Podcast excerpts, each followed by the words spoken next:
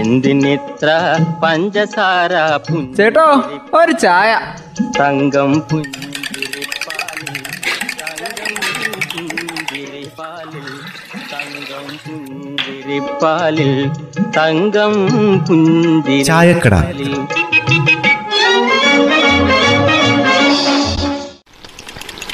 ഞാൻ എത്ര പ്രാവശ്യം പറഞ്ഞിട്ടുണ്ട് ഇങ്ങനെ ബീഡി വലിക്കരുത് ബീഡി വലിക്കരുതെന്ന് നോക്ക് ജാനകി ഇങ്ങേര് കാണിക്കുന്നത് അതിന് ഞാൻ അങ്ങനെ വലിക്കുന്ന കണ്ടിട്ടുണ്ടോ ജാനകി?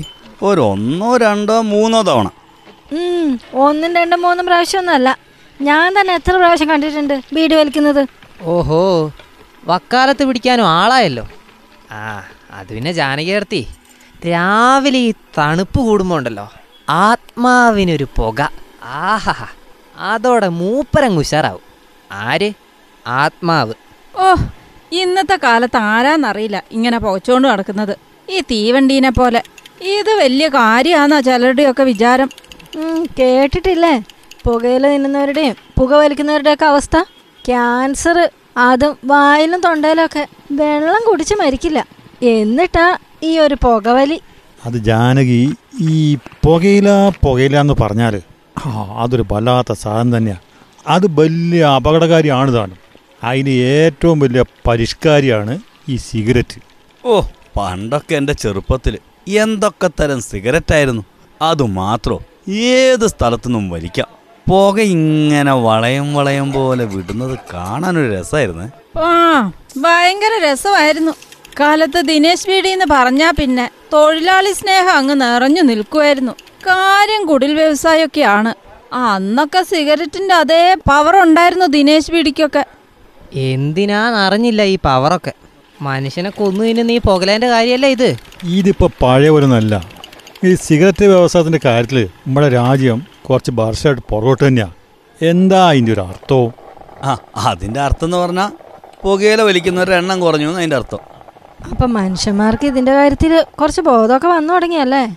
അതായത് ഈ ആയിരത്തി തൊള്ളായിരത്തി എൺപത്തൊന്ന് എൺപത്തിരണ്ട് കാലത്ത് ഉണ്ടായിരുന്നതിനേക്കാൾ ഇരുപത്തൊന്ന് ശതമാനത്തിന്റെ കുറവാണ് ഇപ്പം ഏത്?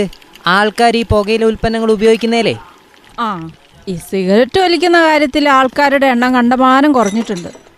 ഇപ്പം ഈ സിഗരറ്റ് വിൽപ്പനയുടെ കാര്യത്തിലും കുറവുണ്ട്. പത്ത് ശതമാനം ഇടിവുണ്ടെന്നാണ് പറയുന്നത്. ഇത് ആഗോള വിപണീന്റെ കാര്യമാണേ. അങ്ങനെയാണെങ്കിൽ നമ്മുടെ രാജ്യത്തും ഇതിന്റെ ഉപയോഗം കുറഞ്ഞിട്ടുണ്ടാവുമല്ലോ. യഥാർത്ഥ സിഗരറ്റിന്റെ ഉപയോഗം കുറഞ്ഞ് പക്ഷേ വ്യാജ സിഗരറ്റിന്റെ വിൽപ്പന ഇപ്പൊ വല്ലാണ്ട് കൂടിയിട്ടുണ്ട് പോലും. ആ അങ്ങനെയാണെങ്കിൽ ആ വൃത്തികെട്ട പുകയിലാണ് നമ്മൾ വലിച്ചു കയറ്റുന്നത്. സ്വന്തം ശരീരം കളയുന്നത് പോട്ടെ. അടുത്ത് നിൽക്കുന്നവന്റെ കൂടെ അഡ്രസ്സ് പൂട്ടിക്കുന്നേ ഈ പുകവലി. അത് പാക്കര. ഈ പുക വലിക്കുന്നവരെക്കാളും അതിന്റെ ദോഷം പുകവലി ശ്വസിക്കുന്നവർക്കാ. അതെന്താ മനസ്സിലാക്കാത്തത്? ഇത് സ്ഥിരം അനുഭവിക്കുന്ന ഭാര്യമാരുടെയും കുട്ടികളുടെ അവസ്ഥയൊന്ന് ആലോചിച്ചു നോക്ക്. ഉം, ചിലയിടത്ത് ഭർത്താക്കന്മാരും കുട്ടികളൊന്നും കൂടി ചേർക്ക്.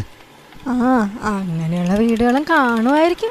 പൊതുസ്ഥലത്ത് പുകവലി നിരോധിച്ചിട്ടുണ്ട്. എന്നിട്ട് അതറിയാമെങ്കിലും പരസ്യമായിട്ട് വലിക്കുന്നവർ എത്രയോ പേരുണ്ട്. അങ്ങനെയുള്ള ആൾക്കാർക്ക് അതിനൊരു കൂസലുമില്ല. അതാരടുത്ത് നിന്നാലും. അതാ അത്ഭുതം. പക്ഷെ വേറൊരു കാര്യമുണ്ട് പാക്കര. നമ്മുടെ കേരളത്തിൽ പുകവലിക്കാരുടെ എണ്ണ അഞ്ചു വർഷം കൊണ്ട് ഇരുപത്തഞ്ച് മുതൽ മുപ്പത് ശതമാനം വരെ കുറഞ്ഞിട്ടുണ്ട്. ആ അതൊരു നൂറ് ശതമാനം വരെ അങ്ങ് ആകട്ടെ. അങ്ങനെ ഒരു പ്രതിജ്ഞയാ ഈ പുകയില വിരുദ്ധ ദിനത്തെ നമ്മൾ എടുക്കേണ്ടത്. എന്തിനാണ് ഇങ്ങനെ ഈ ജീവിതം എരിഞ്ഞു തീരുന്നത്? അങ്ങനെ പുകച്ചു തീർക്കാനുള്ളതാണോ ഈ ജന്മം?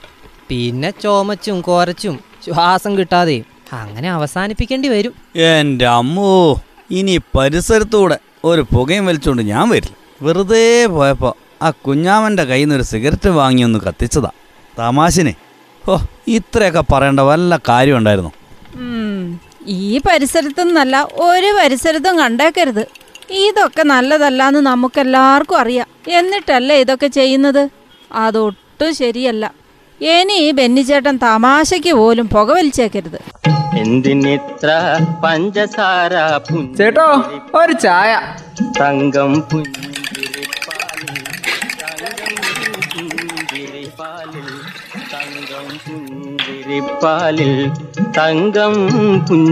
ചായക്കട.